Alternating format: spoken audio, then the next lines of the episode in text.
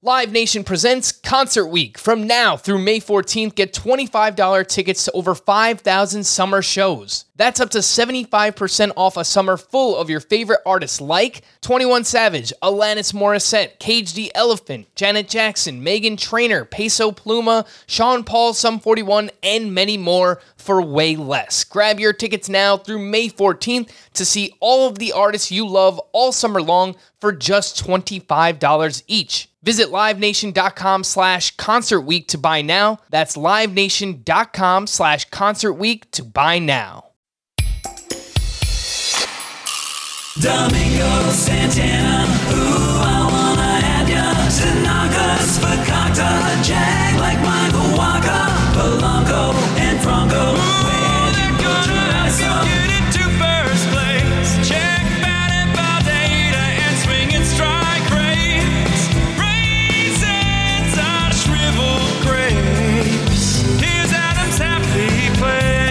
What's up, everybody, and welcome into Fantasy Baseball today on Thursday, October 29th for our way too early starting pitcher preview part two. That was a mouthful. I am Frank Stampfl, joined as always by Scott White, and we have a new World Series champion, the Los Angeles Dodgers, finally getting it done after making it three of the last four years. Scott, I know deep down you were rooting for the Dodgers, right? Because then you could say that your Braves lost to the champion. So it works out that way, right? Uh, hmm. I, uh, no, that wasn't the reason. If I was rooting for the Dodgers, I, I didn't have a strong rooting interest. I, I tend to like the underdog, like like most fans do. But I also tend to want thing like when when it when when a team clearly deserves something, I kind of want it for them. Uh, and the Dodgers, uh, you know, this unit they put together had they had to get a World Series championship out of it. Like it just would have been a Buffalo Bills level tragedy if they didn't. And so I'm glad they did. And you know, the pressure's off for uh, for anybody who considers themselves a baseball fan, much less a Dodgers fan. And uh, now, you know, if, if they make it back, they don't need to win again. Like it's it's happened. So that's I, I, I just get that I, I get that sense of closure, and that's that's a comforting thing to me. I really just wanted Clayton Kershaw to get a ring, man. So I'm super That's it, excited yeah. for him. And we probably just lost our Buffalo audience. So sorry about that, guys, for bringing up the Buffalo Bills. Uh, but of, co- of course, today on the show mentioned uh, we have more starting pitchers. Try and get through Scott's top 40. Where does he have Joe Musgrove? You'll have to wait and see. A game of guess who and some Halloween talk. Uh, Scott. I saw a few tweets calling you out for not seeing Lost Boys, so it feels good to be on the other side of that. So I saw one tweet. Let's not. I think it was a few. Maybe maybe it was an email. Maybe I don't know. There was something else out there. uh, but of course, this is our Thursday edition of the podcast, which means we have a special guest, and apparently he is really good at staying quiet for the first two minutes of the podcast. So I really do appreciate that. It is Nick Pollack. Make sure you follow him on Twitter at Pitcher List. You can find his rankings and a whole bunch of other really cool resources at pitcherlist.com. And of course, you can listen to Nick on the Pitcher List Fantasy Baseball podcast. Nick, long time no see, man. What's going on, man? Did I miss anything? I want to make sure that I uh, hit everything that you've got going on. what is happening now you got it down pat uh, and yeah kershaw getting his ring that was so important i was so happy to see that i mean this is the best pitcher of our generation like come on he's got to have a ring he just has to I agree. I, I got sick of the Clayton Kershaw, Madison Bumgarner debates among Right. among the uh, uh, less intellectual wings of Twitter, yeah. baseball Twitter, and uh, hopefully, hopefully this quiets those a little, especially since it looks like Madison Bumgarner uh, is in uh, is in premature decline now. But maybe he'll turn it around, you know, like Adam Wainwright kind of did. Maybe he will. He's Oh, not in my top cool. 40, though. I can promise you that. yeah, he might not be in your top 80, and I wouldn't blame you. Madison Bumgarner, uh, not looking too good there. Of course, uh, talking about the Dodgers winning the World Series in six games. It's their first title in 32 years. I don't want to hark on this too much, but man, Kevin Cash, what are you doing, dude? Like, Blake Snell absolutely dealing five and a third, two hits, zero walks, nine strikeouts, and he takes him out. Nick Anderson has not been pitching well, and he winds up blowing the game. Like Nick, what what is going on? Like why why do good managers just turn into pumpkins when they are in the biggest spots? Like I understand there's a lot of pressure, but like why take out Blake Snell there? Why? So okay, to, in Cash's defense, they do have a fantastic bullpen, and this is a one nothing game, and you have to rely on the thing that got you there, which was this, and not Snell. Honestly, Snell hasn't pitched a quality start since July 21st of 2019. Boom. So I can understand that this is not the MO that they've had. But bringing in Nick Anderson, who has been struggling, is I don't know if that was the right call there. And and Snell, I mean, honestly, I, someone uh, someone shared a gift with me today of Mike Mussina telling Joe Torre to stay in the dugout. Yeah, I saw that one the other night too. And there's a part. I mean, I love that. For, oh, it's so great. thing And that like, kind of I- conversation just doesn't happen anymore unless you're, you know, the aforementioned Madison Bumgarner, essentially, right? That's exactly what I was gonna say. Is And like pitchers it- nowadays just can't do that. This doesn't happen. And so it's painful to see it. And really, like anyone watching that game knows how good Blake Snell was doing. He had a 40% CSW and only like 75 pitches essentially. So uh, I- I really just wanted him to see see him go the distance, really actually have that definitive performance. He, had, he pitched his best game of his career in the previous start and then was beating it in this one. And uh, that was painful to watch. And I just feel bad for Snell because he knew he could have done it. Yeah, you watch him in the post game uh, press conference too. He's like, "It's not up to me. I wanted to keep going, but you know he didn't throw anyone under the bus." So uh, right. I, I guess he just kind of take it and move on. But man, he was uh, he looked fantastic, and that's that's part of the tantalizing upside when it comes to Blake Snell. And we'll talk about him a later, a bit, little bit later on as well. Scott, I know that you're writing an article about players who excelled in the postseason and how that can affect their fantasy value in the future for the, t- the 2021 season. Randy Arozarena, I don't really know what else we could say about this guy. He hit another home run in game six. That, that, that brought him to 10 home runs, 29 hits in 20 postseason games. Uh, I have a feeling he's going to be drafted inside the top 100, Scott, and maybe even like really high inside the top 100 next year, which is scary. Yeah, I mean, I, I don't think it's I, I don't think it would be unjustified. When I did my outfield rankings before the playoffs were over, and he added on a few more home runs, uh, I had him 38th in the outfield, and I thought that was being fair. Going to have to re-examine that. I think he ended up with between the regular season and postseason, he ended up hitting 17 home runs in 141 at bats. Uh, if you look at the slugging percentage leaderboard you, you take those combined stats regular season postseason for Arozarena, his slugging percentage would have led all qualifiers during the regular season by a considerable margin and you know I, I can't recall um I can't recall a player who went on one of these playoff or late season tears and got as high as 17 home runs with it like I I don't know, something about just that number uh, makes it hard to to discount. He doesn't elevate particularly well, but he he he drives the ball to the opposite field well. And in the minors, he already showed he could hit for average. His strikeout rate actually got a lot better in the postseason. Uh, he, he he's a fast runner, and uh, we didn't really see him steal many bases. He only stole four bases between you know, two months. You know what it amounts to, basically. Um, but he could he's certainly capable of stealing more if the Rays let him. And right now, I mean, he if there's anybody in the Rays lineup you're going to pick to play every day that, that they'll be willing to play every day, I would you know they don't tend to do that with many hitters, but he would be the guy, right? They I think they started him every single game of the postseason. So I you know I I I reserve some skepticism, but it's it's it's been mostly shattered um, by the way he closed out the postseason. Yeah, you mentioned he's a fast runner. He's also a fast tumbler, as we saw as well. But he got back to his feet. It was pretty impressive. He did it all very quickly. Let's dive into these ranks. We left off right about right around 20 in our first uh, early starting pitcher preview. You go back and listen to that on demand. Uh, but let's start here with this group is a lot of spooky names, Scott. Guys that you might be scared to draft in 2021.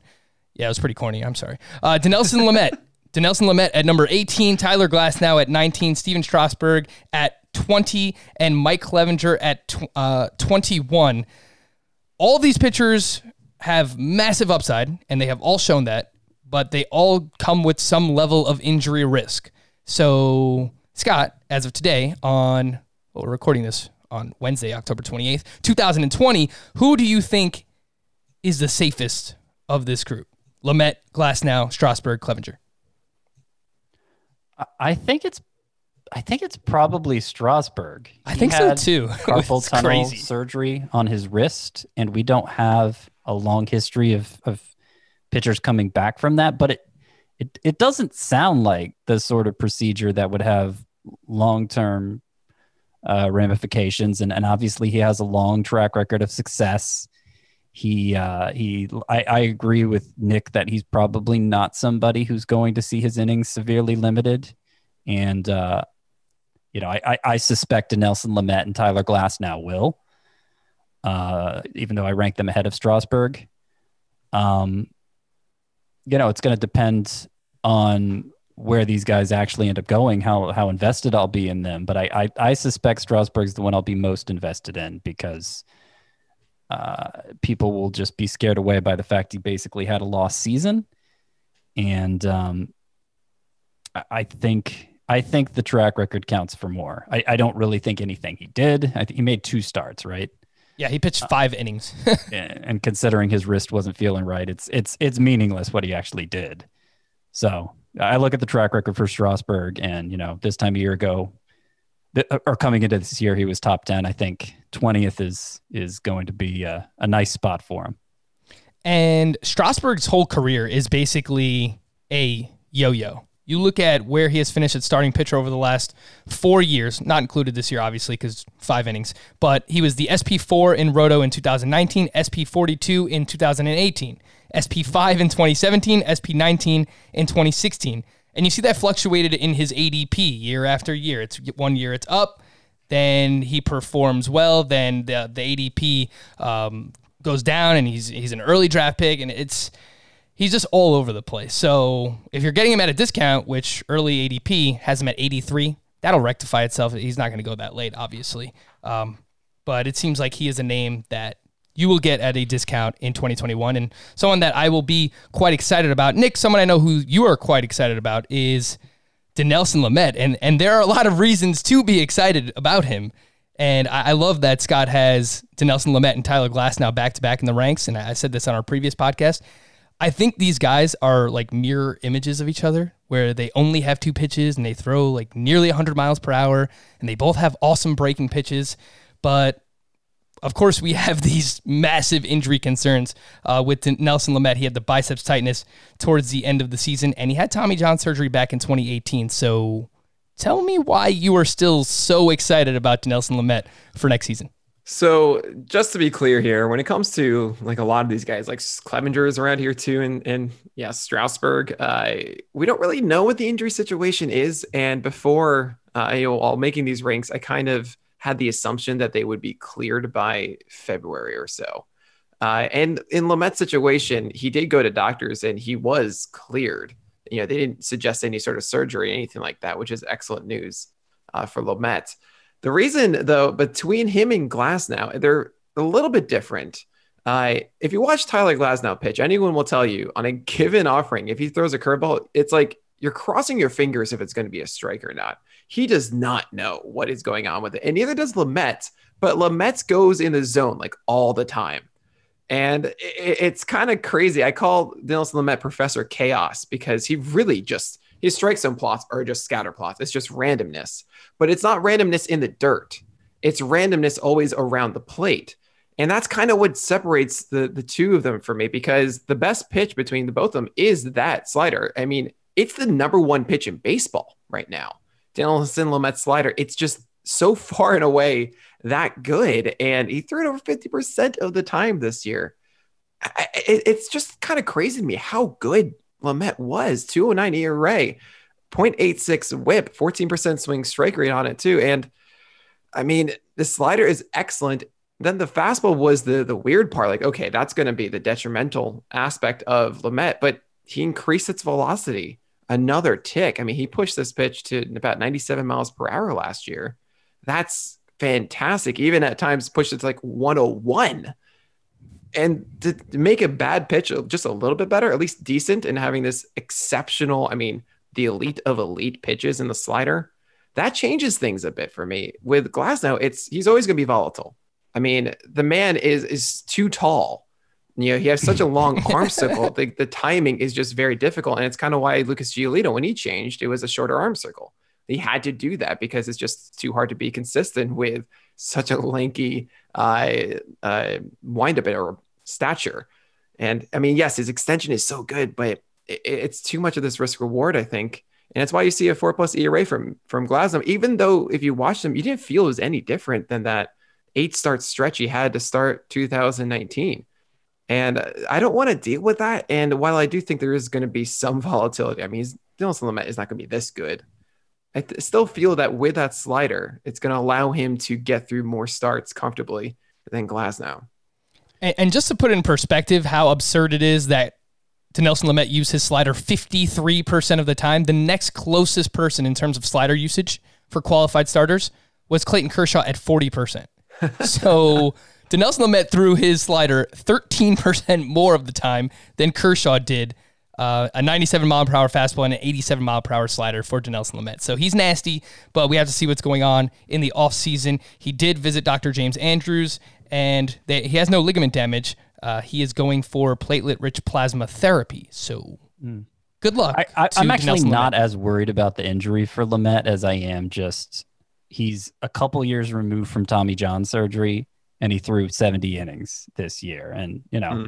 Maybe we could treat it as actually more than 70 innings because of whatever was happening on the side. I, I don't know. But, you know, just a guy that recently removed from Tommy John surgery, increasing his innings count by 100 the next year. I mean, it would take 80 to get him to 150, you know, which is you, you want more than 150 from a top 20 pitcher. Uh, so I, I if there's if there's one pitcher that I hate, I hate that we're coming off the short season and don't know how to handle workload situations like that. It's Dinelson Lamet because I, I want him uh, probably in my top 12 if if he, he was coming off a normal season where he stayed mostly healthy, you know. Yeah, and he pitched that good to uh, to be deserving of that ranking. It's just we have to see what happens in the offseason in terms of the injury and how what they're talking about in terms of his workload for 2021 as well. Scott, next up in the ranks, you have Corbin Burnes at SP22 and you have Blake Snell at SP23. Blake Snell mentioned the upside is tantalizing. When he has all four pitches working, he is maybe the best pitcher in baseball. Like I don't think that it is a stretch to say that. We saw what he did just a few years ago when he won the Cy Young Award. Scott, I do want to ask you though regarding Blake Snell. Is he a roto head-to-head category only pitcher because he has not completed 6 innings and Nick brought this up since July 21st, 2019. So because the Rays treat him this way with kids gloves, I think that he might just be a roto only play because he's not going to give you a lot of volume in terms of innings. Yeah, I, I think there's certainly a limit on his ceiling. I mean, he wasn't somebody who went especially deep into games, even in a Cy Young winning season. He had a lot of win loss luck that year. And of course, the ERA below two. Um, I don't think anybody really thought that was sustainable. Um, but I, I think the expectation was he would continue to um, to increase his innings from year to year, and, and the Rays would develop a level of trust with the Rays where they're letting him go seven innings with consistency. And now he's not even going six at all, like the minimum for a quality start. And of course, that limits his win potential as well. I mean, he, he's must start in, in in categories leagues too, uh, because of the ratios he gives you. I, I think Dinelson Lamet. I, I'm sorry, I, kind of a Freudian slip there. I think Blake Snell is the best swing and miss pitcher in baseball. Maybe Jacob DeGrom has passed him at this point, maybe not, but Snell's certainly up there. But when you can't ever trust him to go six, and I just suspect that's going to be the way it is for as long as he's pitching for the Rays, like you, you can't have him as your number one pitcher, obviously. Your number two pitcher, I think, is a stretch. Frankly, I personally wouldn't want him as my number three, even. But um, Oh, this is another one. We're identifying pitchers early in the offseason that Scott will have zero shares of in 2021. Walker Buehler well, was I, the I first had one. zero shares of Snell this past season. Walker Buehler was the first one. We figured that out in, in our first po- uh, starting pitcher podcast. And now we're figuring out Blake Snell because his early ADP, Scott, is it's up there. It is 49.6. But this is this is something that's differentiated me from the rest of the fantasy baseball community. I, for a few years now, I just I seem to put more emphasis on workload than the average fantasy baseball analyst. And I think for these these two pitchers specifically, uh, given the way their teams, the history of their teams handling of them, I I feel pretty confident we're going to be disappointed in their workload again next year. Uh, for those two pitchers specifically. So so that's really what it comes down to for me. I mean, I see the talent too.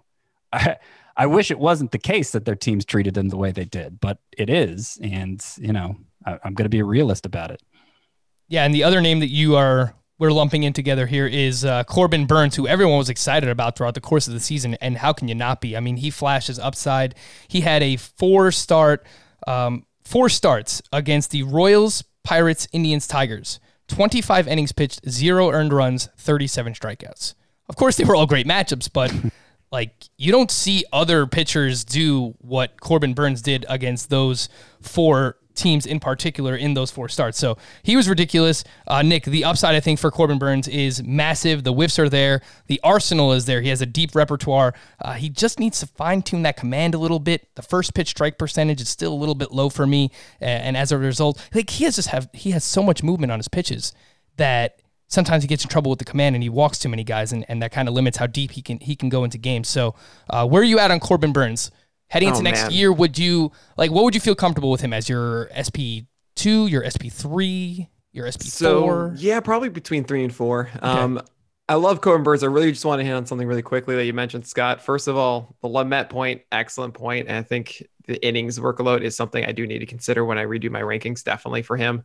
Uh, with Snell, uh, the thing that we're kind of overlooking is like he had a 120 whip this year and a 127 last year, and that's not going to change until he throws his slider and curveball comfortably inside the zone. That's dropped considerably since it was in 2018. It was like 38% for each of those pitches. Now they're both below 30%. Fewer strikes with it forces more fastballs in. And that's why you see the home run per nine at 1.8 this year, 1.18, both going up. Same with the home run per five ball rate as well. That makes me concerned. And yeah, great point. Innings too. We're not going to really see him go with the same workload as the other guys. And I'm kind of siding with you. Like Lance Lynn, for example, this year, I was in on Corey Kluber because I thought he'd throw more innings, you know? That mm-hmm. I think that is definitely something I'm going to be putting a larger weight on for next year. So when Corbin Burnes, yeah, I'm probably going to be out on him too, but for that same Yeah. reason. And Corbin Burnes is okay. I love him because last year I was psyched. I was like, Br- Brandon Woodruff, Corbin Burnes. Who has the best pitch? Corbin Burnes, best slider. Woodruff, get out of here. I don't care about you. I'm going in on Corbin Burnes. And of course, he burned me completely. But now he fixed himself because he noticed, hey, my four seamer that has cut action on it. You know what? Instead of trying to make a good four seamer, I'm just going to lean into that and emphasize that cut action. So he turned into a full cutter. And that cutter was really good. I mean, 29% usage this year, uh, 58% zone rate, and 15% swing strike rate. So he's getting a ton of whiffs and throwing it confidently in the zone. Normally, you see with that kind of swing strike rate, it's underneath 50%. It's like 40% or something like that. Phenomenal, phenomenal pitch. And he was throwing it to lefties. Like cutters going inside to lefties, sinkers going in to right handers. It sometimes burned him though, because he's so unwieldy with that sinker. It would hit guys all the time. But I love that he was missing in as opposed to over the plate with it. And it and a lot of guys just kept fishing with it.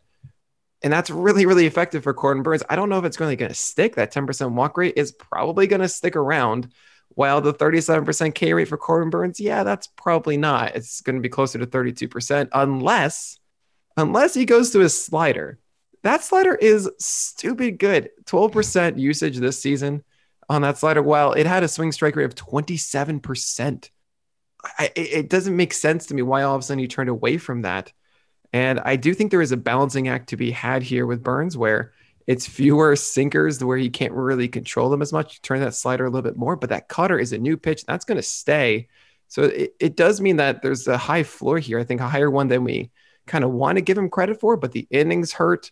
The Mhm. walk rate will be kind of questionable. I don't really see a 102 whip either. So yeah, it's it's risky. It's fun, but it's too risky for me.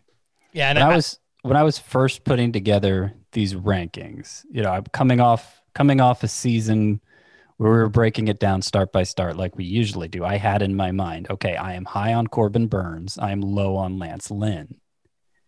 And eh, like I, does Corbin Burnes throw more than 100 innings next year? As he, he spent so much time in relief and he, he didn't even get to 60 this year.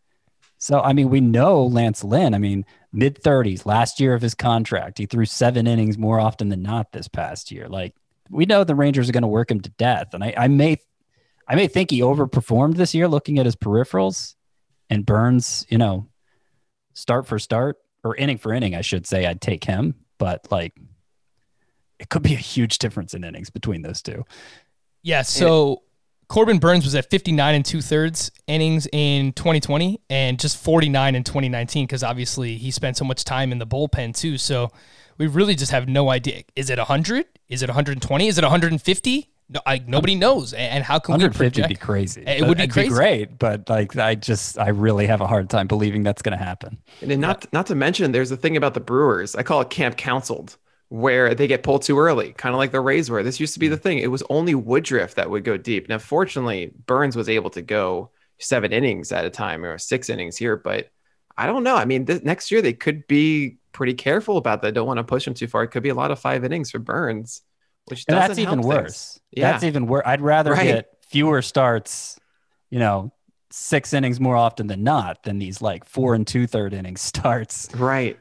Like it's, The- it's, Those are called hipsters to me. Headache inducing pitchers that stifle the entire roster. You don't know what to do with them.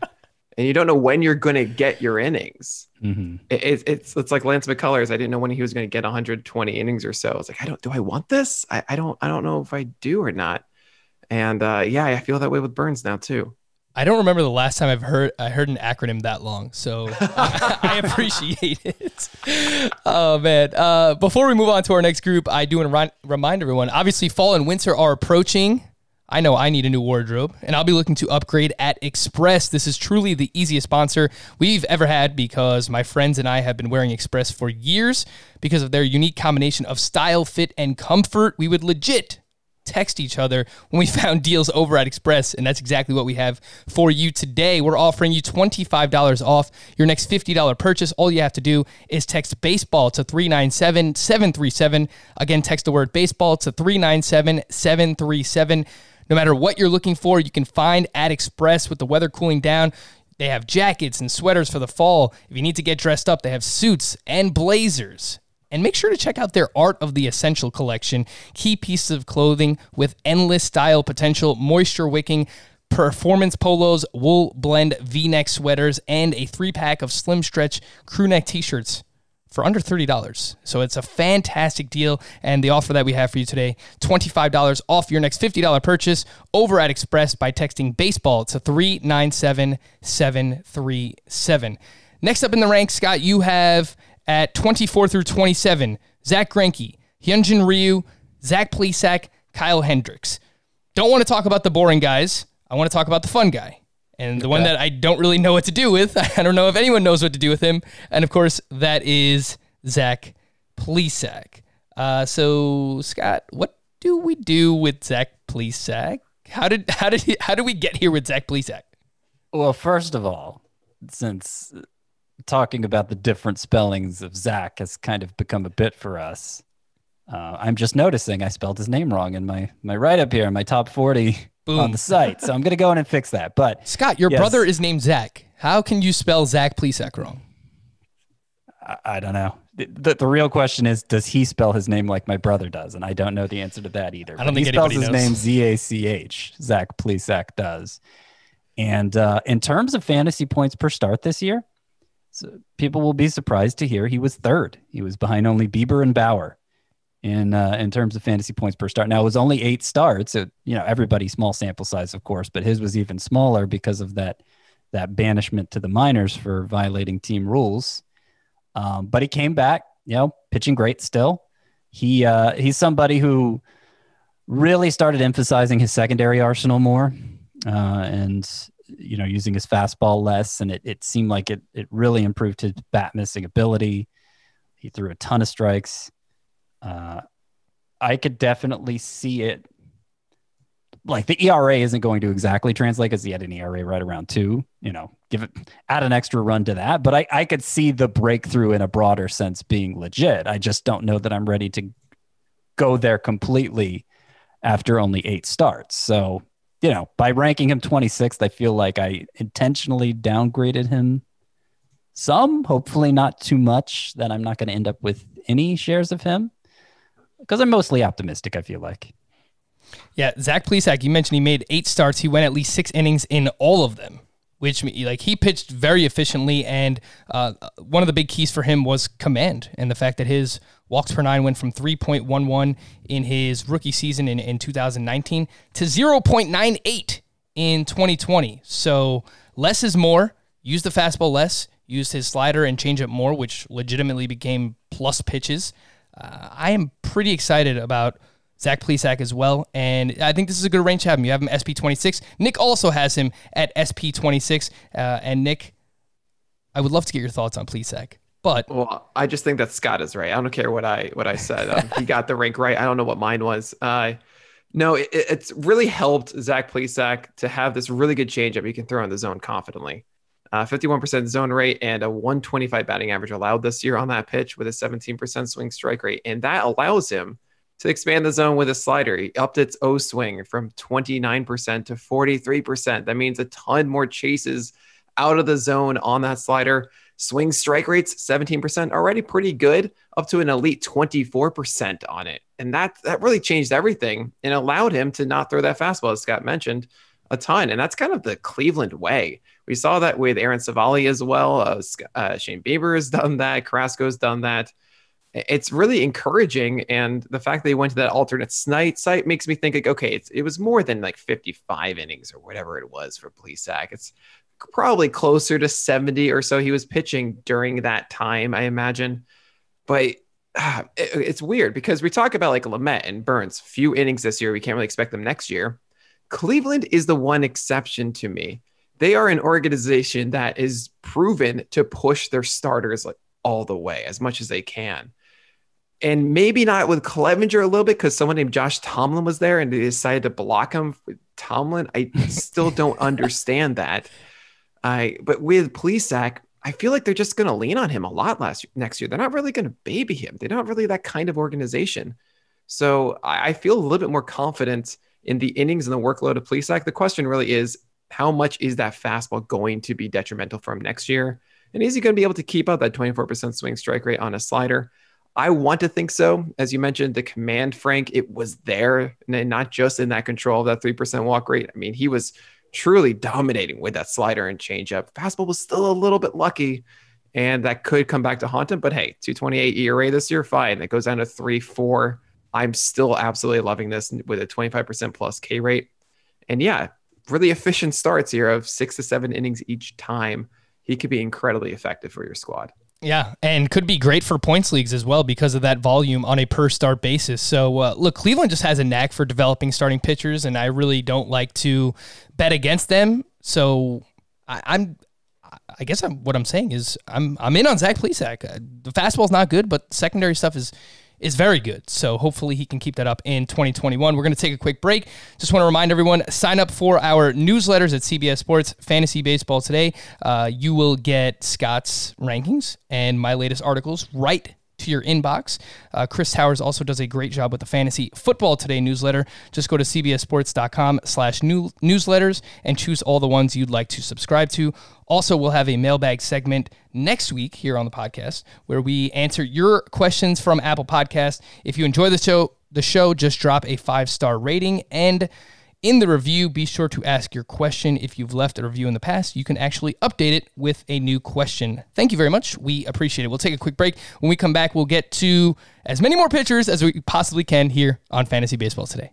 If you've ever been in the market for a new home, you know home shopping can be a lot. There's so much you don't know and so much you need to know. What are the neighborhoods like? What are the schools like? Who is the agent who knows the listing or neighborhood best? And why can't all this information just be in one place? Well, now it is on homes.com. As somebody who's been through this, I can tell you these features are so, so incredibly valuable. They've got comprehensive neighborhood guides and detailed reports about local schools, and their agent directory helps you see the agent's current listings and sales history. The area you live in is just as important as the house itself. You can get to know a neighborhood without ever setting foot in it. Say you're a really active person. You could find out about the nearest parks. Do they have a baseball field? Maybe you want to join a softball league like Chris and I play in. Also, Homes.com collaboration tools makes it easier than ever to share all this information with your family. It's a whole cul-de-sac of home shopping information all at your fingertips. Homes.com. We've done your homework.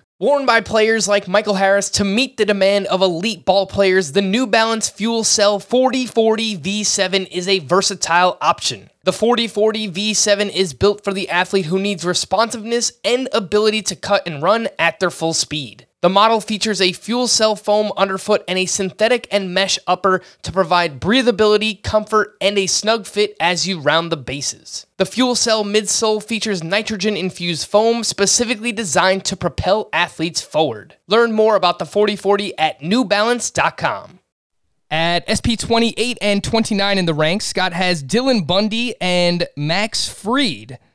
And I'll go your way here, Nick, on uh, Dylan Bundy, because I was listening to, I believe it was the Sleeper and the Bust podcast that you did with Paul Sporer, and you guys kind of butt heads a little bit on Dylan Bundy. And I don't think you have my most updated rankings, Frank. what is that? I what'd actually do? dropped third. I actually have Dylan Bundy at 32 now. Ah, Look at you.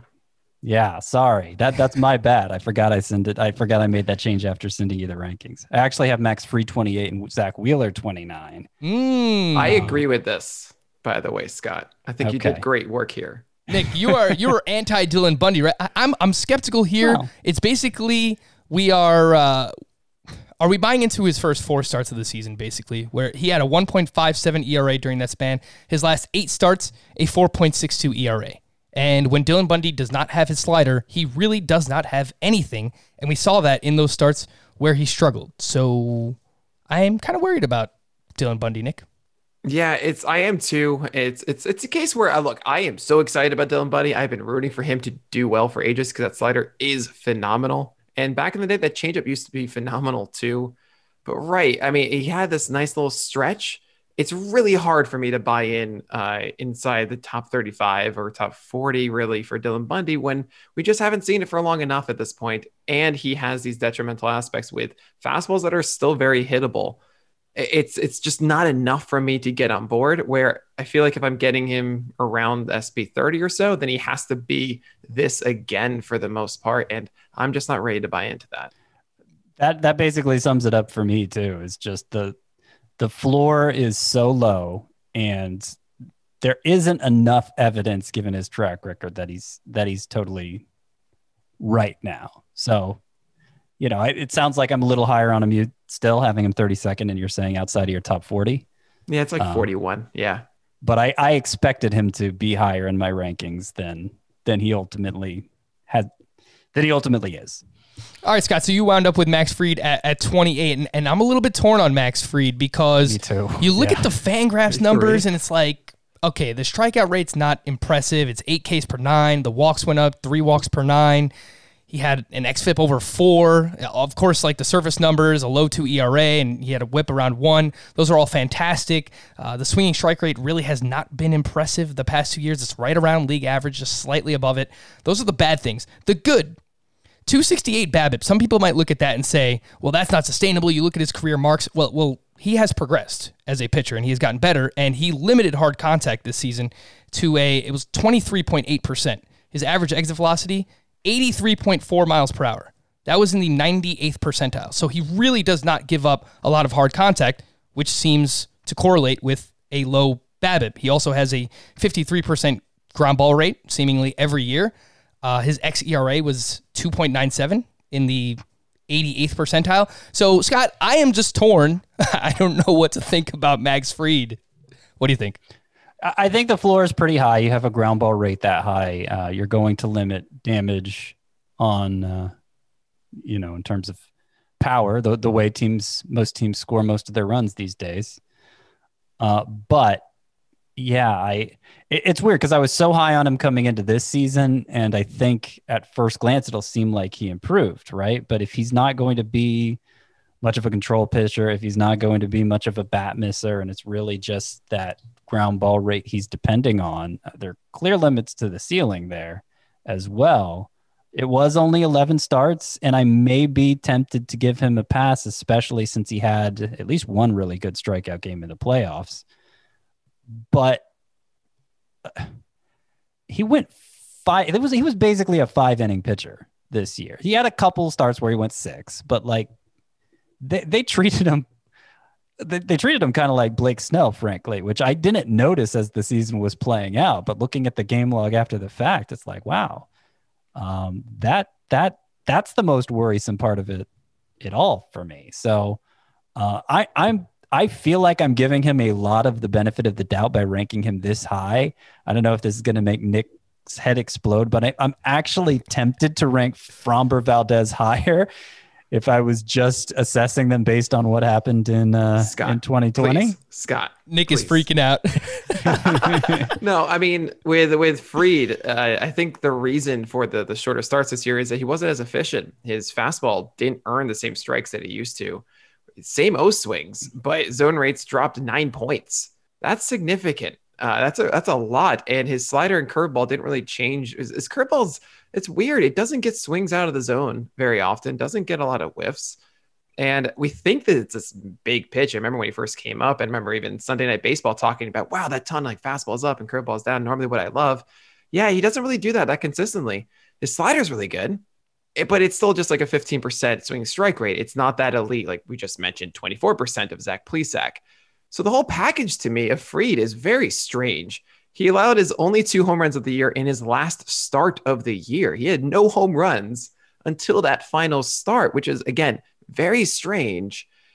I just, you know, the, the argument that he's a command guy and he's going to be this really good floor pitcher constantly.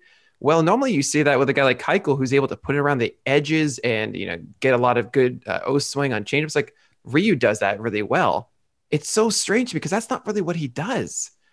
But then he's also not really getting a ton of strikeouts either. He's this weird mixed bag of things that he's never really, really good at one thing but he's pretty decent at a, a, a number of things. So I think the floor there is is kind of good, but he's constantly figuring it out. I'm just crossing my fingers that he's going to develop, and that could happen next year. This wasn't really enough of a sample for him to take the next step, and we could see that in 2021. Max Fried, jack of all trades, master of none. So just to reiterate the rankings, so we'll get this right. You have uh, Max Fried at 28, you have Zack Wheeler at 29, and then 30 through 34, you have Sonny Gray, Framber Valdez, Framber Valdez, Dylan Bundy, Jose Berrios, and Chris Paddack. I'm setting it up. Here we go. The cage match. Look, Scott's got this grin on his face. He's ready to go. Scott, you have Framber Valdez at SP 31. Nick has him at SP 53. All right, the cage match. Here's what we're going to do. We're running out of time. Originally, I was going to give you guys a minute each. You now have 30 seconds. Oh, geez. 30 seconds each to defend either your love or disdain for Framber Valdez. And Scott, you are up first, starting now. Framber Valdez had the best ground ball rate of any pitcher this year by a pretty significant margin, and that's always been there for him. Even though he doesn't get a lot of whiffs, he gets strikeouts. That's always been there for him too.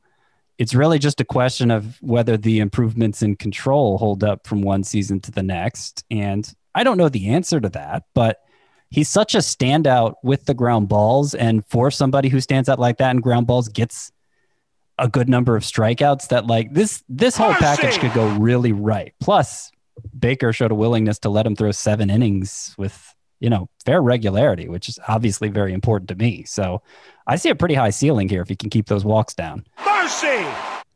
43 seconds. You are Ah. you are banned from the competition. All right. Now, here to go against Framber Valdez is Nick Pollack, starting right now. Curveball is excellent. It's a pitch that can really steer an entire start. The problem is when it's gone, there is nothing else. That sinker is not a good pitch. He got really fortunate this season. And without any a third option to turn to, well, we saw Framber actually not perform well this year when that curveball was gone. 2019, that curveball was in and out, and we saw a 586 ERA. Having a high ground ball rate is only good if you have a high swing strike rate. Only 10% for a 26% K rate does not match with me. I see a guy that, well, this could just be kind of mediocre Marcus Stroman all over again. I don't want to sign up for that, especially after just 71 innings this year. Mercy! All right, Nick wins because he only used 39 seconds. Yes. Uh, I will let We're the both over though. I will let the listeners and the viewers decide who made the better argument for Framber Valdez. Let us know either in the comments on YouTube, tweet at us. Let us know. But I think you know, both sides are enticing, and, and he could be a potentially uh, potential polarizing pitcher uh, to figure out here in the off season. SP 35 through 38. This is like the upside group for Scott. It's Ian Anderson, Sixto Sanchez, Jesus Luzardo, and Lance McCullers.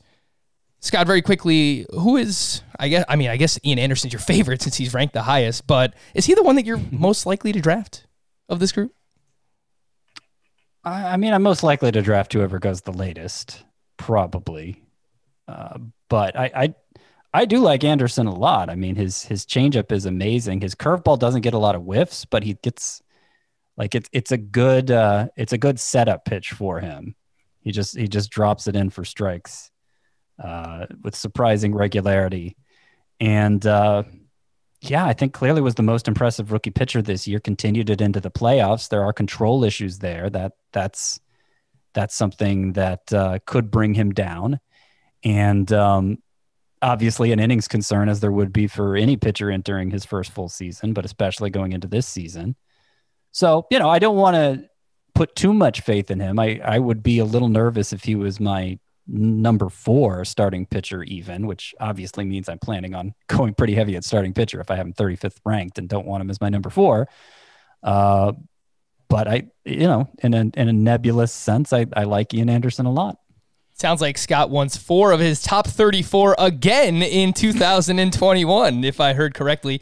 Uh, before we started recording, Nick, we spoke a little bit about Sixto Sanchez, and, and everyone was very excited when he got called up. Obviously, uh, a lot of prospect pedigree, and, and looking at the early ADP from the uh, the two early mocks that Justin Mason puts together. Shout out to Justin Mason, does a great job with those.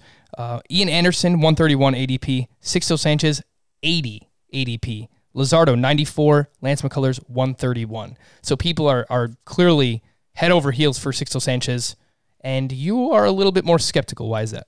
Yeah, so I have Sixto at 37 right now, and I'm probably going to put him closer to 47. Uh, the main problem with Sixto is I just don't trust him. Uh, his stuff is electric. I was so amped writing his GIF breakdown of his MLB debut. I've not been that excited for an MLB debut in a long time. But the problem is he throws a sinker that's not good at all. I don't understand why he throws it. The, the four seamer is just miles better but he doesn't know where things are going. I mean, his changeup is really deceptive, especially when you throw that hard. But the slider, like the first two sliders that he threw were perfect. They were just dribble Cabrera down and in at the ankles, and he swung over both of them. They were mistakes. That, that's not where they were supposed to go. That wasn't the intent, but it should have been the intent, but it wasn't. And that's kind of the story of Sixto is he has this amazing stuff, but I don't really trust that he's going to use it right. I don't think that he's going to be able to hit the edges and work a count the effective way. Like, okay, here's a fastball up. Here's a nice changeup away. And another changeup. I just got you doubling up. Like, that's not going to be his story. So it's a 21% K rate this year. I mean, that includes a 10 strikeout game, but everything after that was five, six, four, two, two strikeout totals. That is not what you expect from this GIF king in Sixto Sanchez. And I, as much as I really want him to break out of his shell and, and develop, I just I can't buy into it for 2021. You called So, Sixto uh, Sanchez what- what's the GIF interesting king. is you're you're talking about his command being poor it sounds like uh, or at It's least not incon- it's like he's around the zone, but it's not really doing what he wants it to Right. do. right because the control in terms of strikes versus balls is Yeah. excellent excellent. And that's that's part of the reason why i'm high on him is just his ability to limit walks. And he's going to be one of the best ground ball pitchers in baseball. I mean i want there to be more strikeouts. I'm hopeful he can develop into more of a strikeout pitcher in time as he uh you know learns what works for him and what doesn't. Uh, but I think I, I see a high floor here just because he's he's he's going to limit damage so well, um, both in terms of free passes and, and home runs. At SP39, Scott has Patrick Corbin, who is Dunzo, and at SP40, he has Charlie Morton, who might retire. So there you go. We got to all 40 starting pitchers. Not really, but wow. kind of. Uh, The I, most I, negative possible spin on this guy. I, I love Charlie Morton, but he might retire. So we'll wait and see what happens with him. I do want to play a quick game of Guess Who. Are you guys ready? The way that this will work is I will give you a clue. You can guess a name or you can not guess a name. I will give you another clue. You can guess a name or not guess a name. And then I will give you a third and final clue. Okay. And hopefully you will get it right by then. Okay. Guess who? great. Clue number one. My 10.68 K per nine was better than Zac Gallen, Dylan Bundy, and Clayton Kershaw. Um, ten point seven. I I don't know. Ian Anderson. No. Clue number two. Among starting pitchers with 50 innings pitched, my 3.23 XFIP was third best in the National League East Oh gosh. behind Jacob DeGrom. I don't. I don't And think Aaron an Nola. XFIP Not an XFIP guy, huh? No, it's league average. That's a skill set. Um, third bet. Okay, so good SIERA's XFIP better. for the AL East. Uh, Let me, let me, had a good let me find strikeout what the. SIERA was. Uh, I'm gonna go NL East. I'm gonna say it's Pablo Lopez. It is not Pablo Lopez, but that's not a bad guess, actually. Yeah, yeah. Man, The third clue that I have is uh, my early ADP is 227.3, so he's going very late, this oh, gentleman. must be because Sound- sounds like I'm, a- I'm having trouble thinking of good pitchers in the NL East. All right. So, that's the last clue, right? Nick, you said Yeah. you're a SIERA guy. His SIERA was 3.50. It's pretty good. This guy's a pretty good pitcher in the National League East. Yeah, with that strikeout rate and more than 50 innings. I mean, why? And What am I missing here? It's like there his hard some contact fatal rate- flaw here. His hard contact rate was just 24.5%. Wow. What a guy. I'm like going through rotations right now. It's got to be a Marlin. oh, I know who it is. Who is it, Scott? It's Zach Eflin. Yeah. Oh, oh. Yeah, good call. So is Zach Eflin good or what? because He's maddening. his numbers Okay. are pretty damn good. really quickly on Zach, um, if it's all right. Uh, I I mean, his curveball shows up every so often, and then he, he's a guy who throws like sinkers and sliders in the same spot. And some days, like guys, are like yeah, sure, whatever, do what you want, and he dominates them. And the other days, like no, no, we're gonna, we know what you're doing, and then they just smack him around, and it's so frustrating. He'll have a game of like 20 whiffs, and then the next one's like oh eight, and that's it. I, I really don't want to deal with it. I think fat, his sinker slider isn't enough.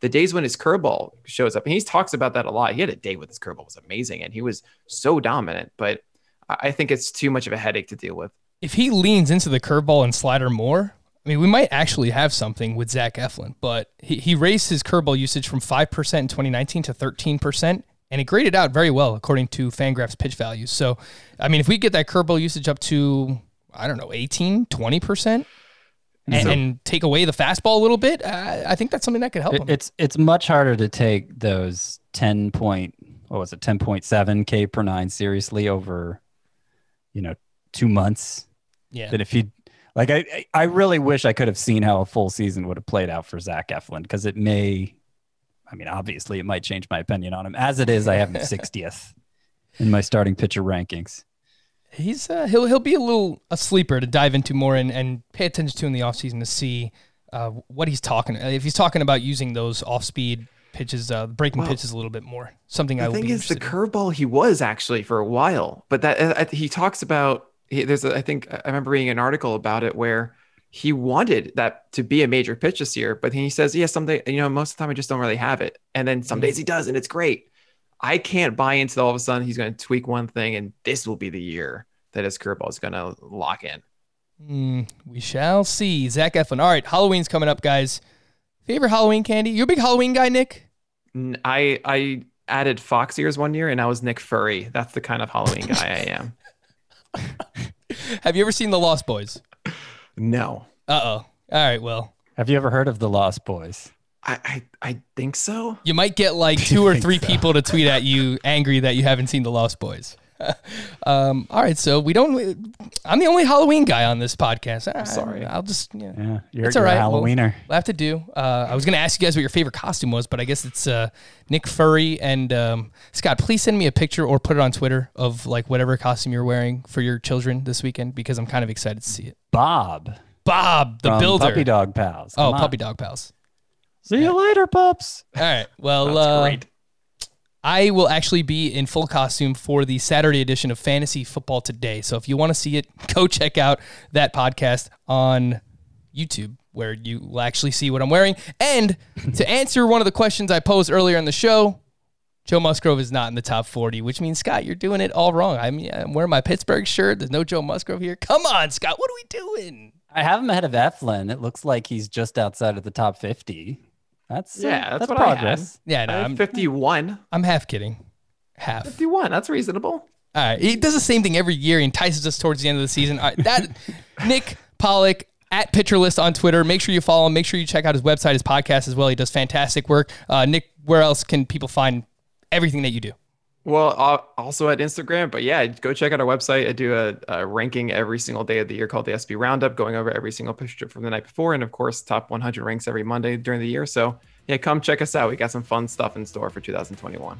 Scott is on sabbatical next week. He will not be here, but I will be joined by more guests. Do I know who those are yet? Maybe, maybe not. Probably not. For Scott and Nick, I am Frank. Thank you all for listening and watching Fantasy Baseball today on our YouTube channel. We'll be back again next week. Bye bye.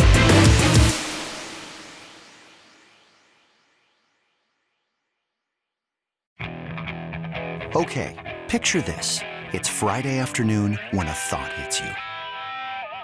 I can waste another weekend doing the same old whatever, or I can conquer it. I can hop into my all new Hyundai Santa Fe and hit the road. Any road. The steeper, the better. Because my all new Santa Fe is available with HTRAC, all wheel drive, so I can hit the trail without a worry in the world.